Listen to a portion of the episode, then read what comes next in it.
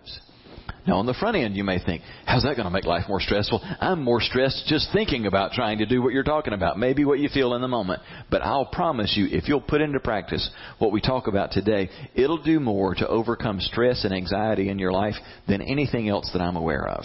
So there's the, the problem and the promise on the front end. Let's begin with what the wisest man on earth had to say in Ecclesiastes 7:29. Solomon said this, God made man simple. That is not an insult. That's actually good news. God made man simple. Man's complex problems are of his own devising. Wouldn't you agree with that? God didn't intend for life to be so complicated. We made it that way. So today is about how do we get back to simplicity, to what God wanted for us in life. We'll start with this thought. Simplicity is freedom. Duplicity is bondage. We all know what duplicity looks like, don't we? It's a life that's split. It's where I say one thing, but then in reality over here I'm living something different. It's I'm one way with one group of people, but I'm another way with this group of people. I'm one way in church, I'm another way in the world. That's duplicity. Duplicity is stressful. Simplicity is freedom. Simplicity brings joy and balance. Duplicity brings anxiety and fear. Now, I, I know as we've gone through the disciplines, typically what I've done is to define it on the front end and then talk about it and then get down to how we apply it. I'm not just going to give you a simple definition. What we do today, uh, every discipline we've done so far has been sort of like I've come up and started by saying, look at this big poster picture of what it is that we're talking about. And, and then we'll, I'll share with you some of the ways that we apply it. Today's going to be a bit, little bit more like painting on a canvas as we go along. You're just going to have to allow some time today for the picture to take shape as we talk about what a lifestyle of simplicity is, because it's not all summed up in just one sentence. But by the middle of the message, you'll you'll see where how the picture's unfolding. But we can say that simplicity is an inward reality that absolutely will manifest itself in our outward lifestyle. And you, you got to understand this on the front end that if you just claim to have the in, inner sense of simplicity in your life, but if it doesn't change how you're living, you hadn't got it. You just have the illusion of simplicity. And by the same token, if all you have is the exterior uh, performance of, see, I'm living what the preacher's talking about. I'm living the life of, of simplicity. And as you'll see today, it's it's easy to turn this into law. If you have that without the the inward reality of it, you'll just be a, a miserable legalist. You've got to have both. So, what are we talking about? Well, simplicity is a lifestyle. Just to begin to give you some strokes to fill in what this looks like, it's a lifestyle where speech becomes plain, honest, truthful. We we don't need to use flattery in, in how we talk to you know exaggerate. We just speak the truth very directly. It's a life where lust for status and position disappear because we're just beginning to realize we just don't need those anymore. It's a life where showy extravagance goes away because we don't need the attention now. And it's a lifestyle where our goods are available to others who need them. And that's where things begin to get really tricky. Now, modern culture doesn't encourage any of that, does it? Modern culture tends to trap us in a maze of, of competing drives and desires and motivations where in one minute we're making real logical decisions, in one moment we're making decisions based on Christian ideals and ethics, and in the next minute we're being totally driven by what the Joneses have and what they do and concern for how other people think. And we wind up just very divided and, and with all these different competing ways of thinking. Richard Foster has summed up pretty well what life is like today. He says, because we lack a divine divine center, our insecurity leads us to an insane attachment to things. And these cravings border on psychotic. Would you agree with that? I certainly would. You, you know what that psychosis looks like?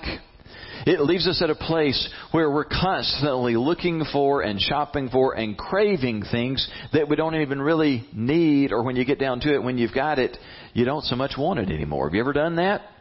You ever just found yourself, you know, online just shopping and looking when you don't really need anything and then you see things that you just gotta have it and then when you spend the money to order it and get it, you don't ever use it. You don't ever wear it. That's really kind of psychotic, the level that we take that to. Always buying things we don't need to impress people we don't like. That's crazy. And until you realize how sick our culture is and how living in a sick culture and conforming to its standards makes us sick, until you can get to a place of recognizing just how sick the culture has become, you won't do anything to address the spirit of mammon in your own life. I won't. But we've been like the frog in the kettle where we've just become so accustomed to the temperature around us, we don't realize that there's anything wrong. We don't realize we're getting cooked by this. We're made, we are made to feel ashamed to wear clothes or to drive cars until they wear out. Don't you know that's the truth? Do you see how much things have changed now? I can remember when I was a kid that it was just sort of the norm, at least in the world that I grew up in, that when the family bought a car, and boy, that, that tells you how different things used to be, you know, when there was the family car, instead of everybody who's 16 having a car. It's a very different world that we live in just in that regard. But a family got a car, and you you kind of figured how long you could drive that car based on how long it would take to wear it out, right? And you drove things until they wore it. You bought clothes and you wore them until you had holes in the knees or until they were, you know, kind of hitting you as waiters or something. But, you know, you, you used clothes until they were used up. And now culture has just totally retrained us. It's like, oh, there's something wrong in your life if you're driving a car that's, you know, got a lot of miles on it. I mean, you realize how much we do tend to look at people like that? Somebody's driving a car that's 12 or 15 years old, and we tend to just sort of silently shake our heads and go, bless their hearts, something must really be going badly for them. I mean, that thing must have 150 or 200,000 miles on it instead of going, good for them. They're getting all the good they can out of that. Weren't they smart? They bought a Honda, they bought a Toyota, you know, something that, that they could get a lot of miles out of, and they're they're using it up. And yet we live in a culture that it's like if you don't have on new clothes, if you're not driving a new car, there must be something wrong with you. No, there's something wrong with our culture. And this psychosis, it permeates almost every part of the culture.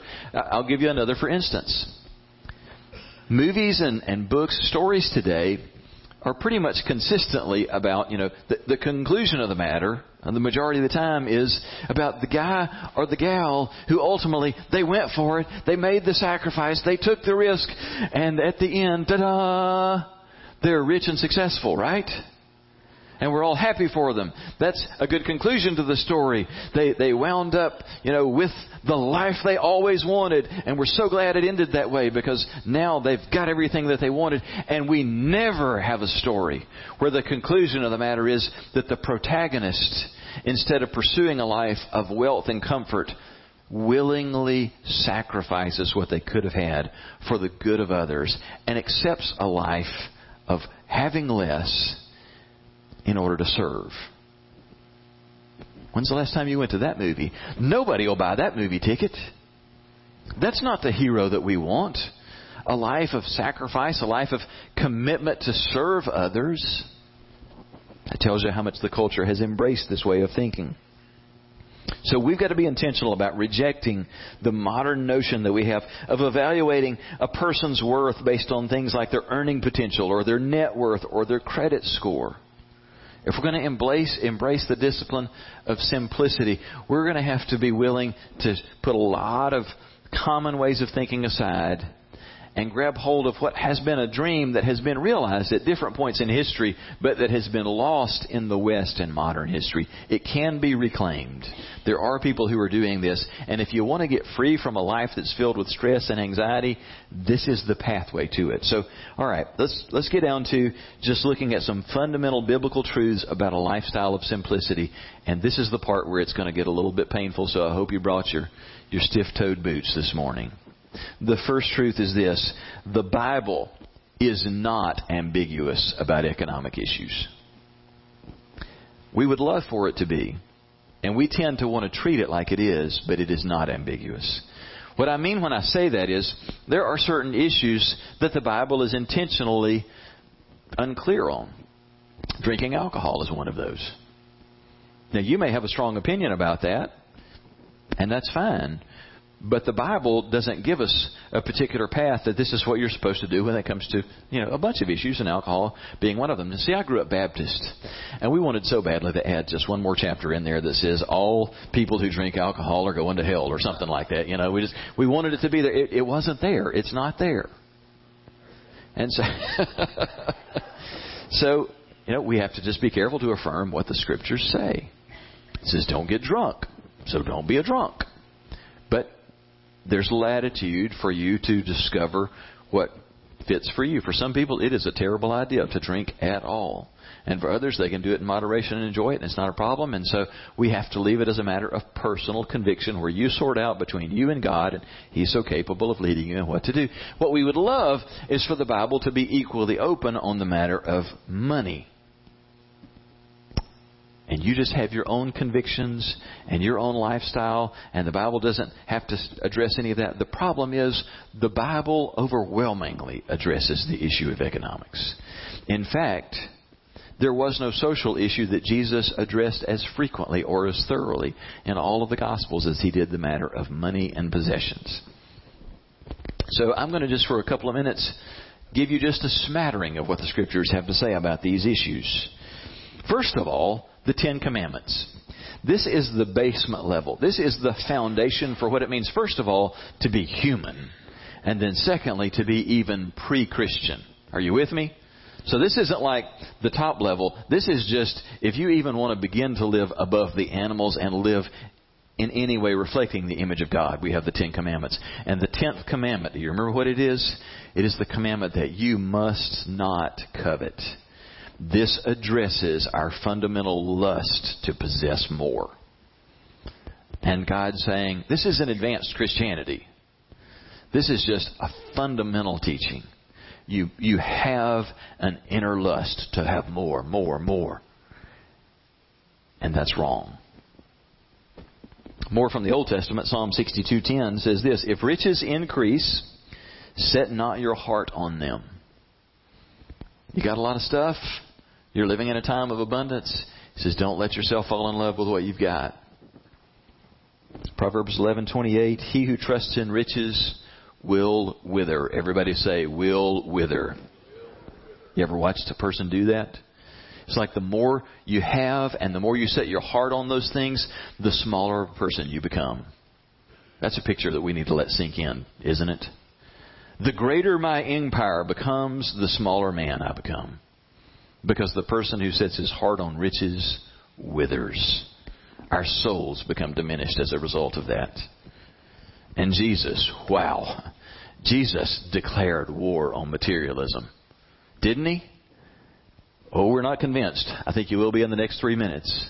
Let me give you not everything he said, just a sampling of some of what Jesus said about wealth and possessions. Luke 16:13 Jesus said, "No one can serve two masters, for you'll hate one and love the other, or you'll be devoted to one and despise the other. You cannot serve both God and money."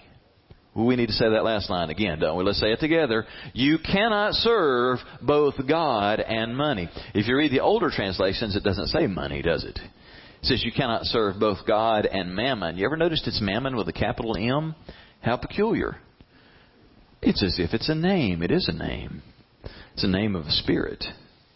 It's a real personal thing the spirit of greed, the spirit of mammon, the spirit to possess, the spirit that leads us to think in such a way that my life isn't complete until I have more, until I make more. The, the definition of being successful and meaningful in life is I've got to have a certain amount of stuff. I've got to have a certain lifestyle. That is the spirit of mammon. And Jesus says, you're going to be one or the other. You're either going to love and live for God or you're going to love and live for money, but you can't have a foot in each camp. It doesn't work. Not my idea, it's Jesus' words.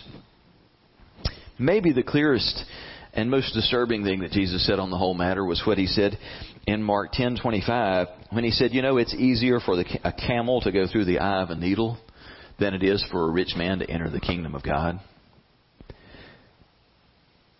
That's pretty disturbing, isn't it? Now I realize we probably can write that one off or try to by going, "Yep, it's a shame for those poor rich people." Good thing I'm middle class. We better take a big step back and look at the whole of the globe and look at the whole of history.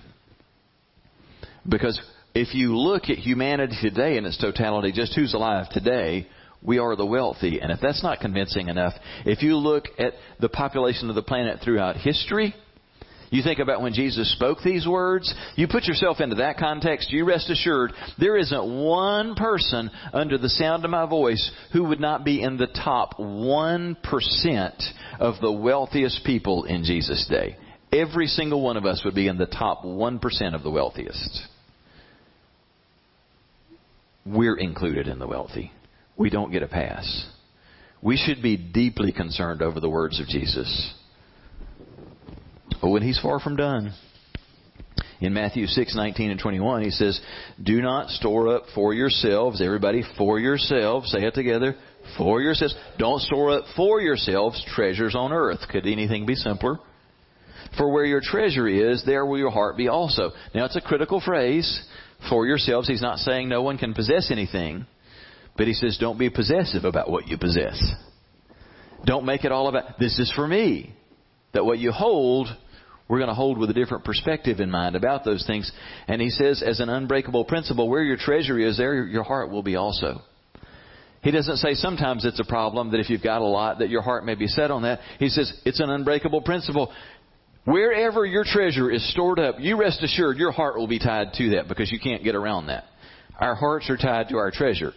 Now, part of that teaching, he says, you can lay up for yourself treasure in heaven, and you need to be doing that. You need to be thinking that through. You need to be living a life so that you are constantly making deposits in a bank account that you're going to enjoy for all of eternity, and your heart is going to be tied more and more to God's kingdom and what He's up to if you do that. But if you're laying up more and more for yourself here on earth, guess what? Your heart's going to be tied to that. Luke 12:33 we want this to be to an individual, but Jesus says this to all of his followers, sell your possessions and give to the poor. Luke 6:30 again, to all of his followers, not to an individual. He says, give to everyone who asks of you, ouch. Give to everyone who asks of you, and if anyone takes what belongs to you, don't demand it back. Is anybody uncomfortable besides me yet? Holy smokes. This is not the Jesus I got in Sunday school growing up. Did you? I mean, is this the Jesus that you were taught? We dodge these verses like the plague. I mean, there, surely there's got to be an out on this, doesn't there? If someone asks from you, don't deny them. Luke 6, 20 and 24.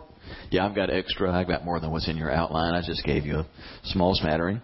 Luke 6, Jesus looked at his followers and said, You people who are poor are blessed because the kingdom of God belongs to you. But how terrible it will be for you who are rich because you already have had your easy life.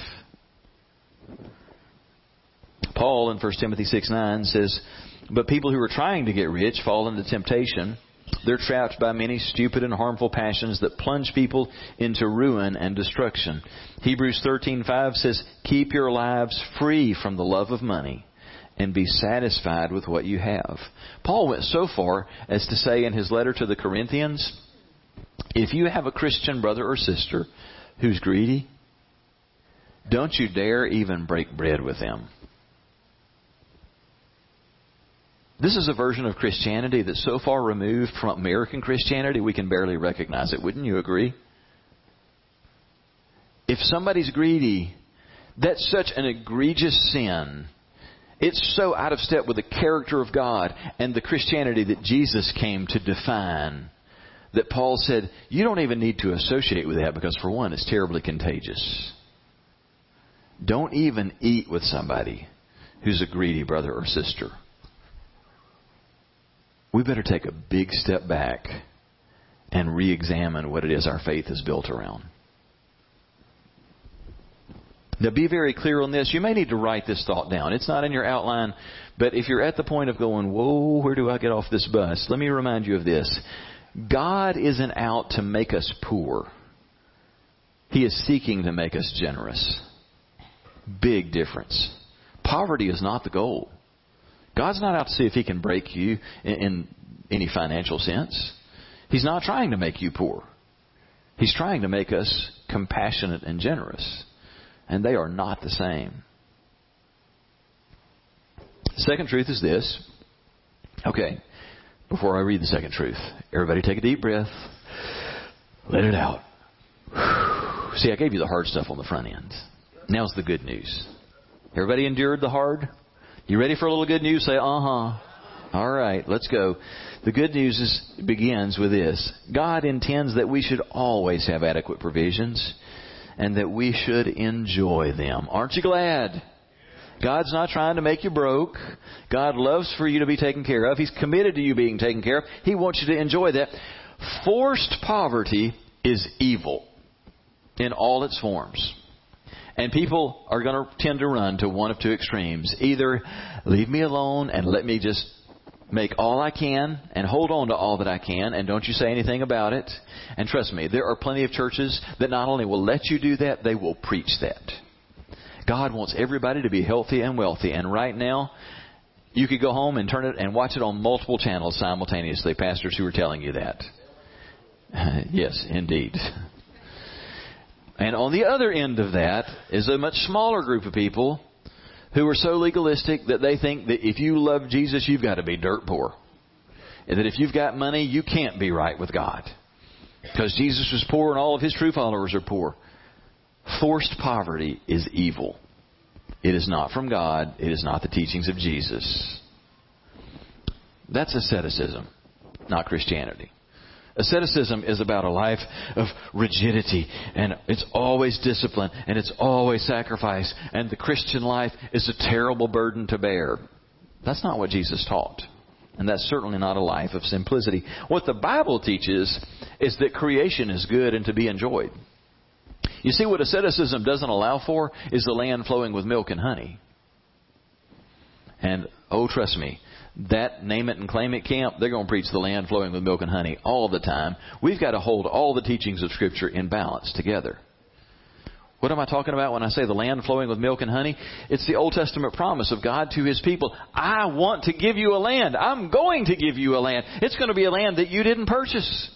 And it's going to be a land filled with cities that you didn't build, and houses that you didn't pay for, and vineyards that you didn't plant. And you're just going to walk in and possess what I want to give to you. Live in houses that you didn't build or pay for. Eat the crops that you didn't even plant that year. Enjoy all of that. Can you say abundant provision? That clearly is.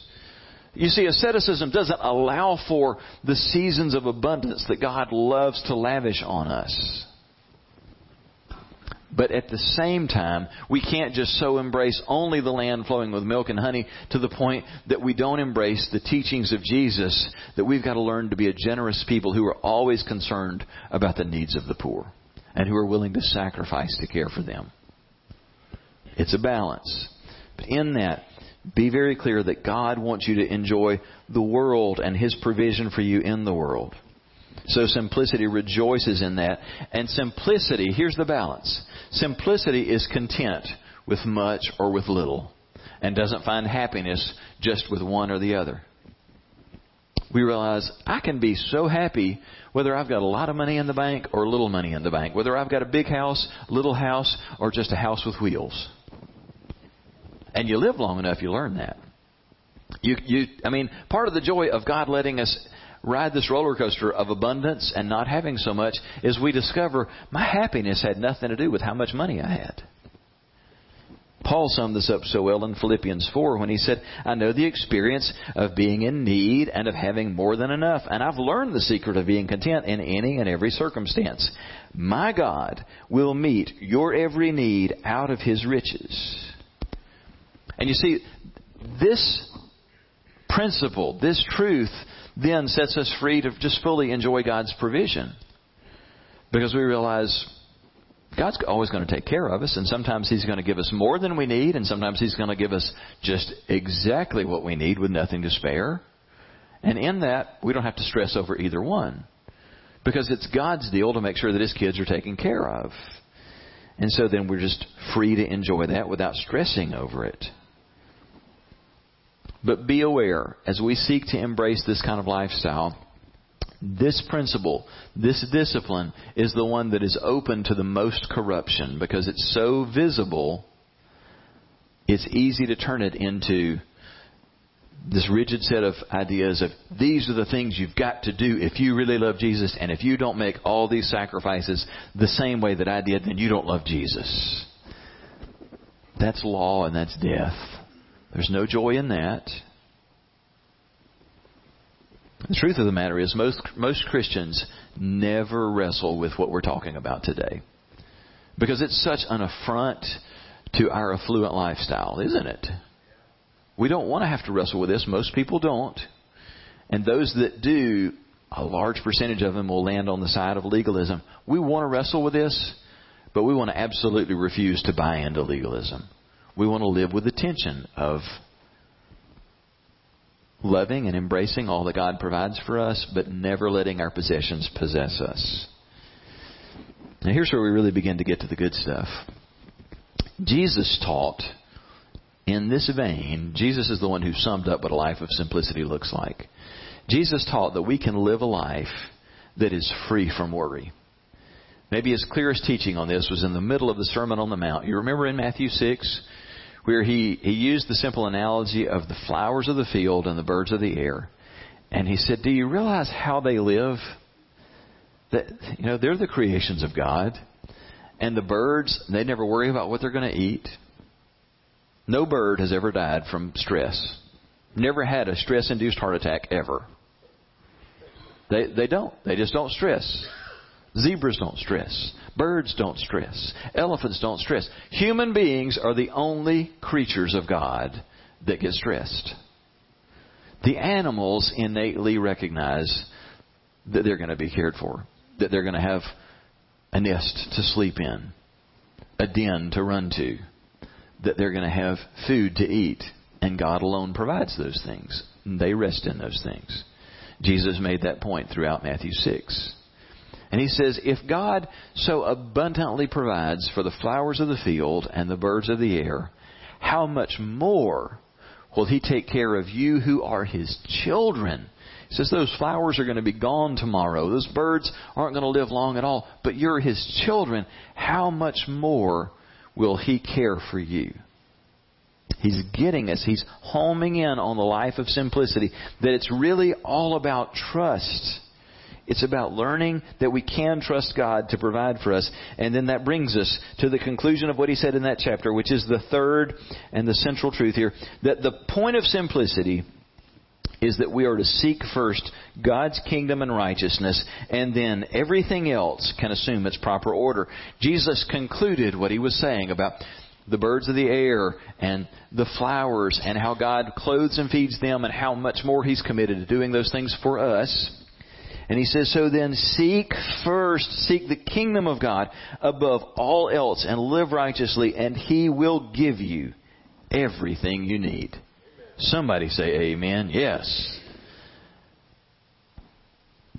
We started out by talking about a life of simplicity, having a divine center in your life. Here's that center. It's simple because it's living your entire life for one thing to please God. It's seeking first God and His kingdom and the righteousness that comes from that. And then just letting everything else fall in place. It's deciding I don't have to live for all these different competing causes and, and drives. I can just live for one thing. I'm just living to please God. I'm living for the kingdom. What is the kingdom of God, by the way? It's the rule of God in the lives of men and women. So everything that advances that, first of all, everything that advances Jesus being Lord and King of my life, oh, I'm for that. Anything that advances others coming under the, the righteous, just rule and reign of Jesus, I'm all about that. And so now my de- decisions and my thinking become so much simpler Everything revolves around that. It's not about me. It's not about, but you know, if I'm a good parent, my kids have got to have this and they've got to be in this kind of school and I've got to make sure they don't just go to a state institution. I mean, eh, good grief. I've just, I've got to figure this out. How am I going to send my kid to any school that they want to go to? I've got to figure out how to make this money because I don't want my child to have to just go to Faulkner. How terrible would that be? I mean, what an awful life. What if my kids had to work for a year before they go to school? I mean, I'm just so stressed out thinking about this stuff. How am I going to provide all this? How about you don't worry about it? How about you decide that there's one thing that matters? And that is seeking first God's kingdom and His righteousness, and knowing that your children belong to the kingdom of God. And let God provide for where they're going to go to school, or where they're going to work, or who they're going to marry, and we're just going to seek Him and His kingdom, and we're going to let everything else fall into its proper place. I'll vote for option B. seeking first the kingdom. We can do that. We can live that life, but everything hinges on keeping this first. The desire to get out of the rat race can't be first place. The desire for simplicity can't be first place. Even that can become idolatry.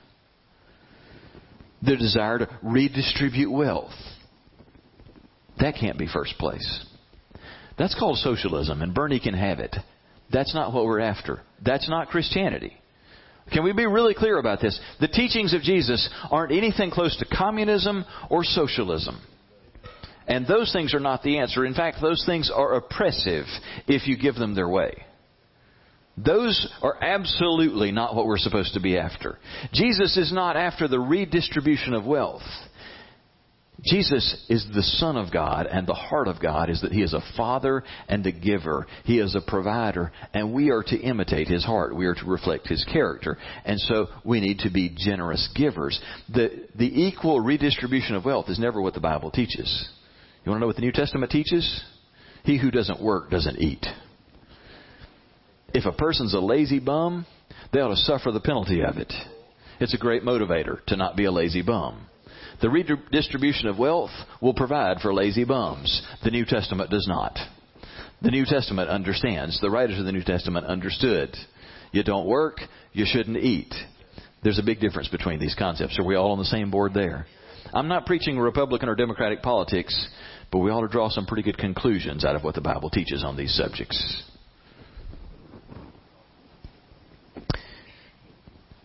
It has nothing to do with abundance or scarcity. It has everything to do with an inward trust in God. Us living a life of simplicity. Can I trust God to be my provider?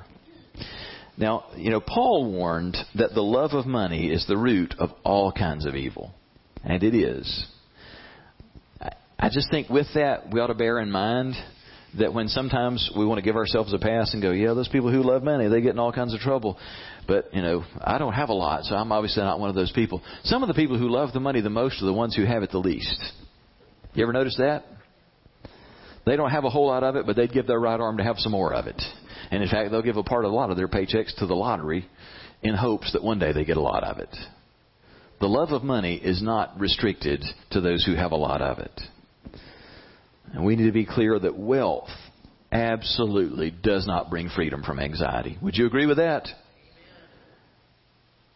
I hope that we get this. Wealth will not free you from anxiety, it will only increase your anxiety. I love Soren Kierkegaard's writings. I wish that I'd had space to put this in your outline because it's such a great quote. Kierkegaard said this Riches and abundance come hypocritically clad in sheep's clothing, pretending to be security against anxieties, and they become then the object of anxiety. He goes on to say, they secure a man against anxieties just about as well as the wolf who is put to tending the sheep secures them against the wolf. That's the truth, isn't it? It says, if you think that wealth and abundance is going to free you from anxiety, don't think that for a minute because it's going to be a source of greater anxiety. And Solomon, the wisest man who ever lived, spelled that out in Ecclesiastes. He had more than anybody on earth. And he said, the more you gain wealth, the more you have stress. So now let's get to the heart of the matter. I said we're going to sort of paint a picture that's going to gradually unfold. Now the, the picture is going to take shape because I'm going to give you three simple statements that if you want to understand simplicity in a nutshell, these three statements tell you what it's all about. These are the three inner attitudes that not only sum up simplicity, but that will break the grip of anxiety if you'll embrace them. The first is this All I have, I receive as a gift. All I have, all I have, I receive as a gift. That's hard to get in our heads, isn't it? Because we think that a lot of what we have, we have because we worked hard and we earned it, or because we were born into a family that was wealthy and they gave it to us, right? Isn't that how most people think? That you have what you have because you worked hard for it. It's an American ideal. Pull yourself up by your bootstraps. Work hard, you'll have more. Every good thing you have, you have because God gave it to you. That's so counter to what we think. The truth of the matter is, we all live by the grace of God. It's just some people get it and some people don't. Everybody, the biggest atheist and pagan, lives by the grace of God. You ever think about what God provides that you absolutely can't pay for or produce? I mean, there's so many things that we want and that we work hard to possess, and we feel like God didn't give me that.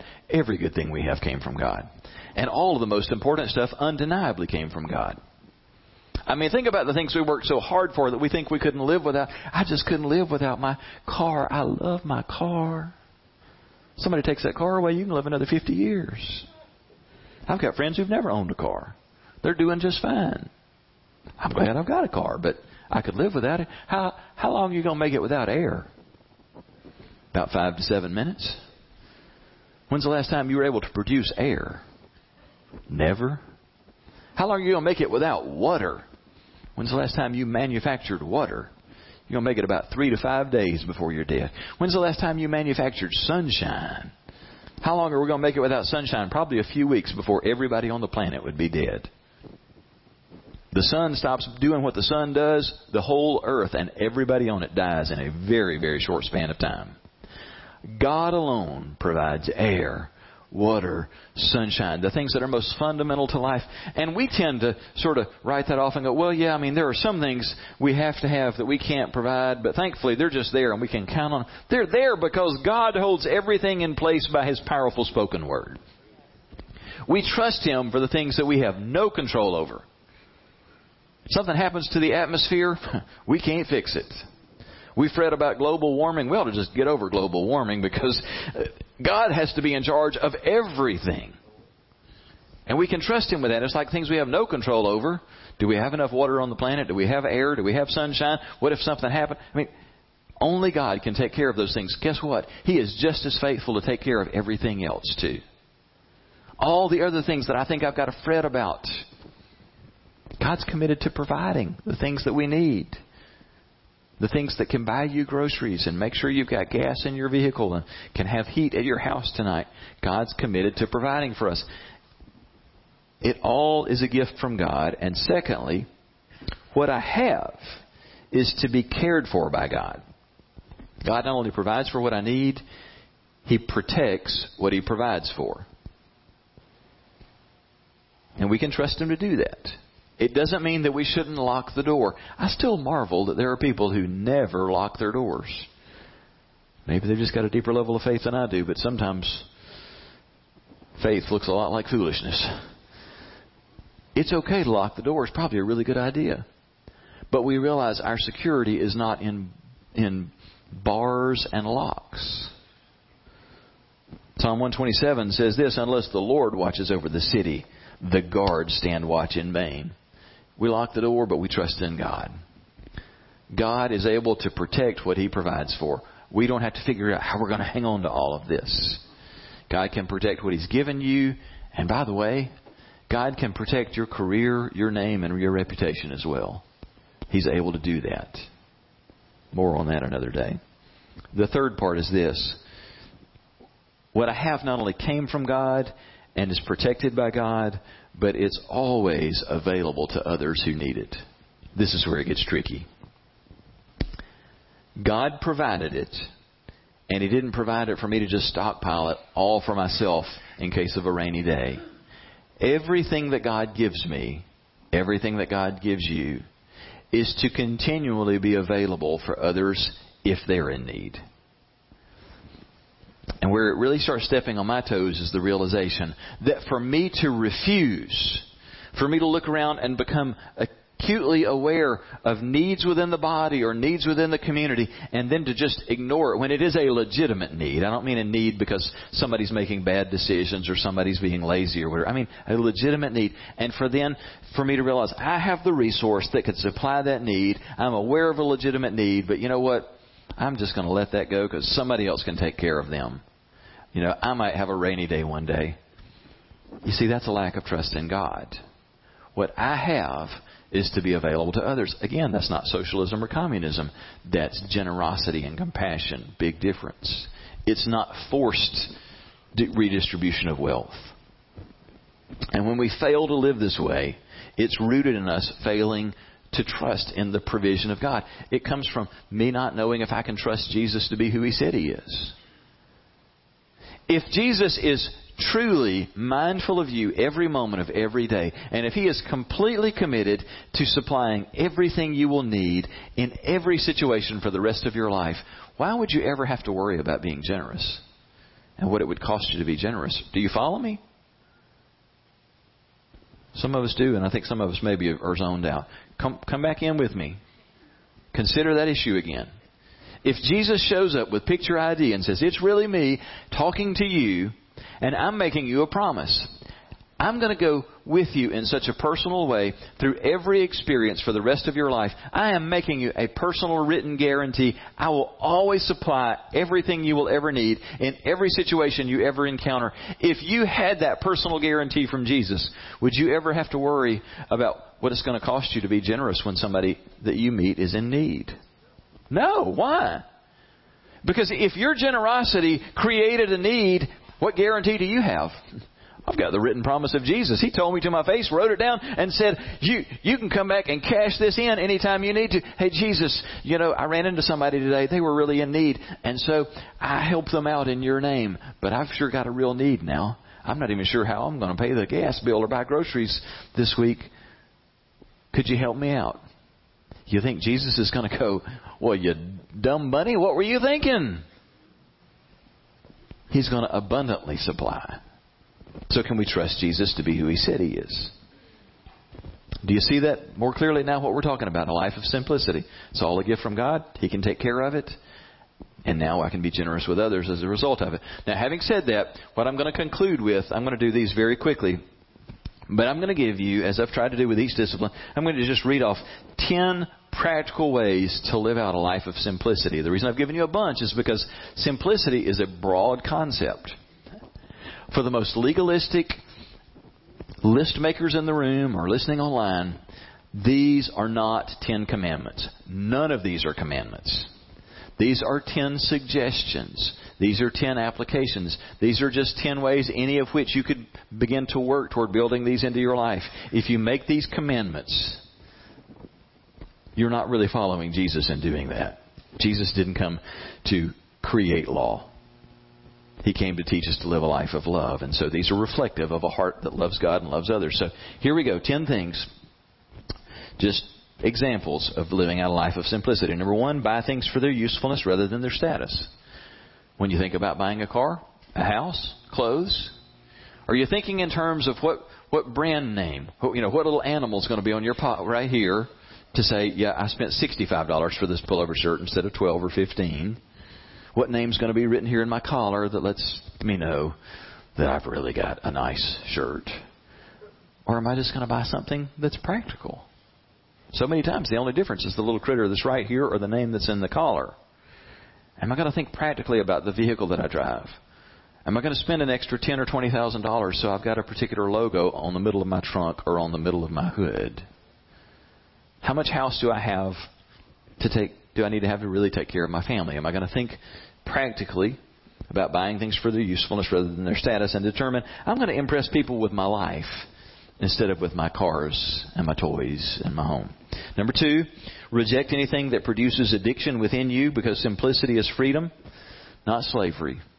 And that can come in any number of, of different ways. I mean, an addiction can be to alcohol or to drugs or to smoking, but it can be to chocolate or to caffeine or to gambling. If if it causes addiction, we want to figure out how to get free from those things in a life of simplicity. Number three, develop a habit of giving things away. This doesn't mean have more yard sales. Giving things away. Now, I'll just throw this out. Somebody taught me this a few years ago, and it's actually kind of fun to do. You may want to go home and try this out. Just arbitrarily pick a number, 50 or 100, I would suggest as a starting point. Go home this week and just determine, I'm going to go find 50 things or 100 things in my house I'm going to give away. You'll be amazed how easy it is.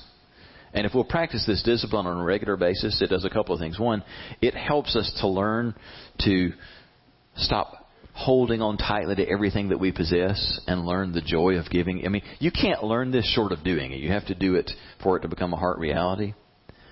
So just, I mean, it'll blow you away. You start doing it, and you set out to do 50, and you'll you'll find out you've collected 150 things to give away without even trying hard. When you start looking at clothes and books and things in your kitchen and around your house. Go, go give them away, even if it's to somebody or even if it's just to Goodwill. Deaccumulate. Number four, refuse the lure to always buy the latest and greatest gadgets.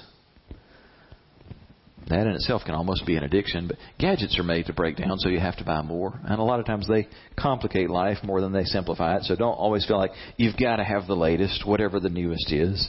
Time saving devices seldom actually save time, and all the promises of it'll pay for itself in a year almost never actually work out. Number five, this one I love. Learn to enjoy things without owning them. If you love the beach, you don't have to own a piece of it to enjoy it. And I do. I, I love the beach, and I plan to never own any of it. I love the fact we already own a bunch of it. All of us do. There's all these public beaches that we get to go and enjoy. They're our beaches. And the cool thing about it is, you never have to clean it up. You never have to pay taxes on it. You just get to go and enjoy it. I mean, I'd love, I'd, i just go as often as I can. Have for years. I love just going down to the, even the beach at the bay. I feel like that park's just mine. It's ours. But I never have to mow the grass. I never have to, you know, go smooth out the sand when the storms have made a mess of it. Enjoy the things that are yours without having to actually own it. Because the idea that possession and ownership create greater joy, it's an illusion. It's a lie. It's not true.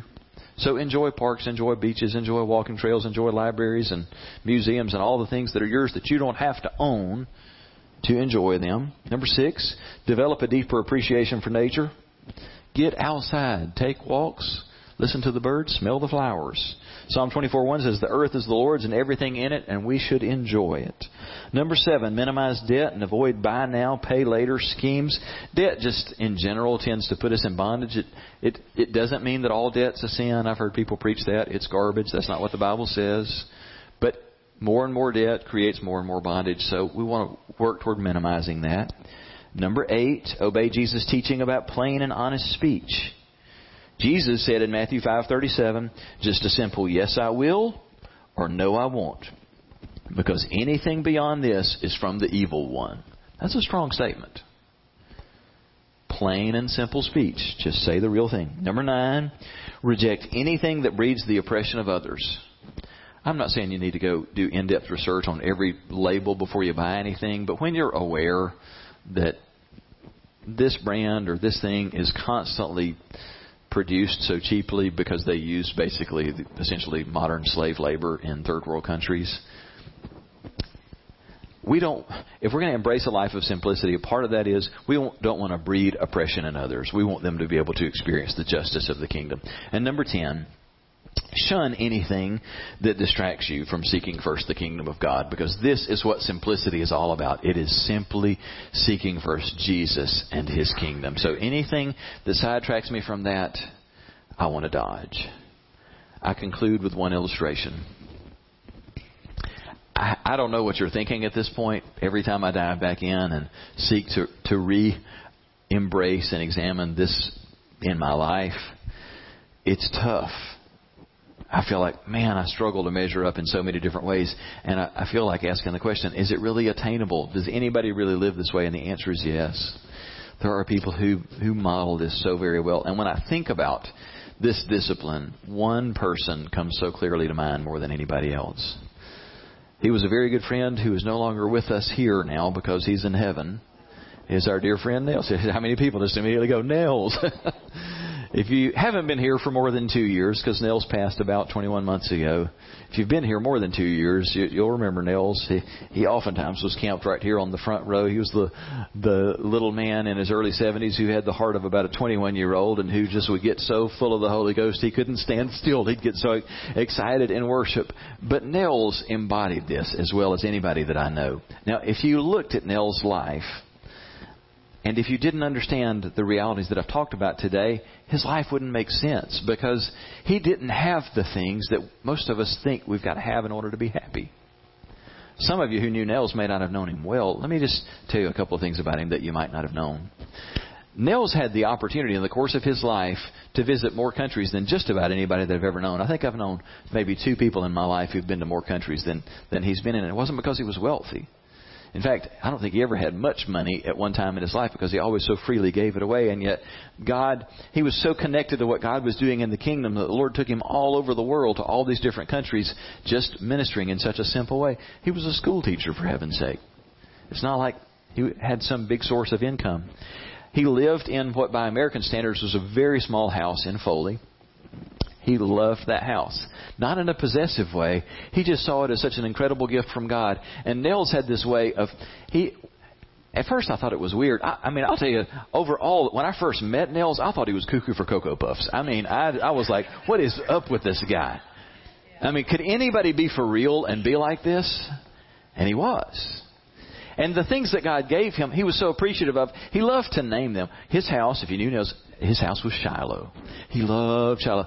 Just very small house in Foley, and yet he was so generous with that house. He was forever taking people in. And if you went to Nels' house, it's like that's a house built for one or for two. And yet he was always bringing people in. He had a real heart for internationals, and he created a space for them, and he cooked for them and let them stay for weeks at a time as they were trying to find housing and stuff.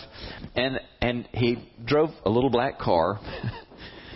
That was funnier than than the way he was about the house because he again he loved to name the things that God gave him because they were real personal gifts for him and he drove a very modest little black car which he lovingly gave the name of Thunder. like when I heard about Thunder I'm like man that must be a powerful car and then you see his little car and it's like Beetlebug maybe, but thunder. But he, he loved thunder because it was God's gift to him. And he used thunder to shuttle these international students all over the place, helping them out. First time I ever saw Nels' yard, it, I'm like, man, somebody needs to get this under control because it's just all these flowering plants everywhere. It's like there's no room for grass for all the flowering plants. But then when Nels was in our small group, I came to realize why he just had flowers everywhere. I don't just mean in flower beds. It's just like a jungle of flowers almost.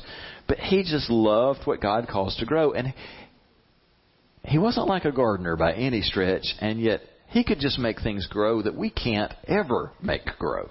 And I don't think there was, a, I mean, I'm not exaggerating. I don't think there was one time Nels ever came to small group that he didn't come in bringing fresh flowers for us. He just enjoyed the simple things of life. And whatever he had, he was always willing to share. He was always looking for the next person in need, always reaching out to another international student, checking in who's coming, who needs to get somewhere, who needs a place to stay, who's short of meal money for this week, who needs help getting their deposit paid so they can get in their apartment, just looking for how he can serve others. I'm not saying that because we all need to stand and applaud Nels. I'm just telling you, he lived a simple life and I can't think of anybody who had more joy in just living that simple lifestyle. Very small house, very simple car, never had a lot of money in the bank, and yet God let him take in more of the world than hardly anybody I've ever known. Had more friends in more countries than anybody I know. And I truly can say, without any exception, I've thought about this this week. I can't imagine anyone I've ever met who had anywhere near the reward awaiting him as what Nels did when he went home. Because he lived his life as just a life of simplicity, all about the kingdom of God. Oh, yes, he was. I, I marveled at that. I mean, the guy would spend five and six hours a day or a night in, in prayer. Just an amazing, amazing guy. But his life was built around what matters the most. I don't say that to make us feel small, but to say a little bit at a time. He, he didn't get there overnight, and neither will any of us. It's a willingness to embrace God, I want my life to be more centered on the kingdom, less centered on me and my stuff and my kingdom. And so I conclude just with that simple question for you. What would be the beginning point for you to embrace the discipline of simplicity? Or maybe ask it a different way. Of the things that we've talked about in a lifestyle of simplicity, where does the world seem to have the biggest hold? Or where do your possessions or lifestyle seem to have the biggest hold on you that needs to be broken? It's only the power of God that's going to ultimately do that, but we have to bring discipline to bear. We have to focus on making a change. Would you join me as we, both in the room and those of you watching online, as we turn to the Lord together in prayer? God, we acknowledge that for most, probably for all of us, there is a lot of ground that we need to make up. We've been so affected by the culture, and quite honestly, most of us just really enjoy our stuff. We enjoy comfort, and if we have the choice, we'd rather have more comfort and financial security than what we have now. And yet we read the truth of your word, and we know that what we need is to trust you more and to center our lives more completely on you and your kingdom and your kingdom work. Please help us. Please grant gifts of conviction and repentance, and by the voice of your Spirit, would you speak now and put your finger on specific areas and issues in our lives where we need to begin right now to make change? Would you ask God for that right now? Would you ask Him to show you at least one specific area where something needs to be broken, it needs to be changed, it needs to be given up, but some specific way that you need to apply what we've talked about today? Would you ask Him to show you that right now?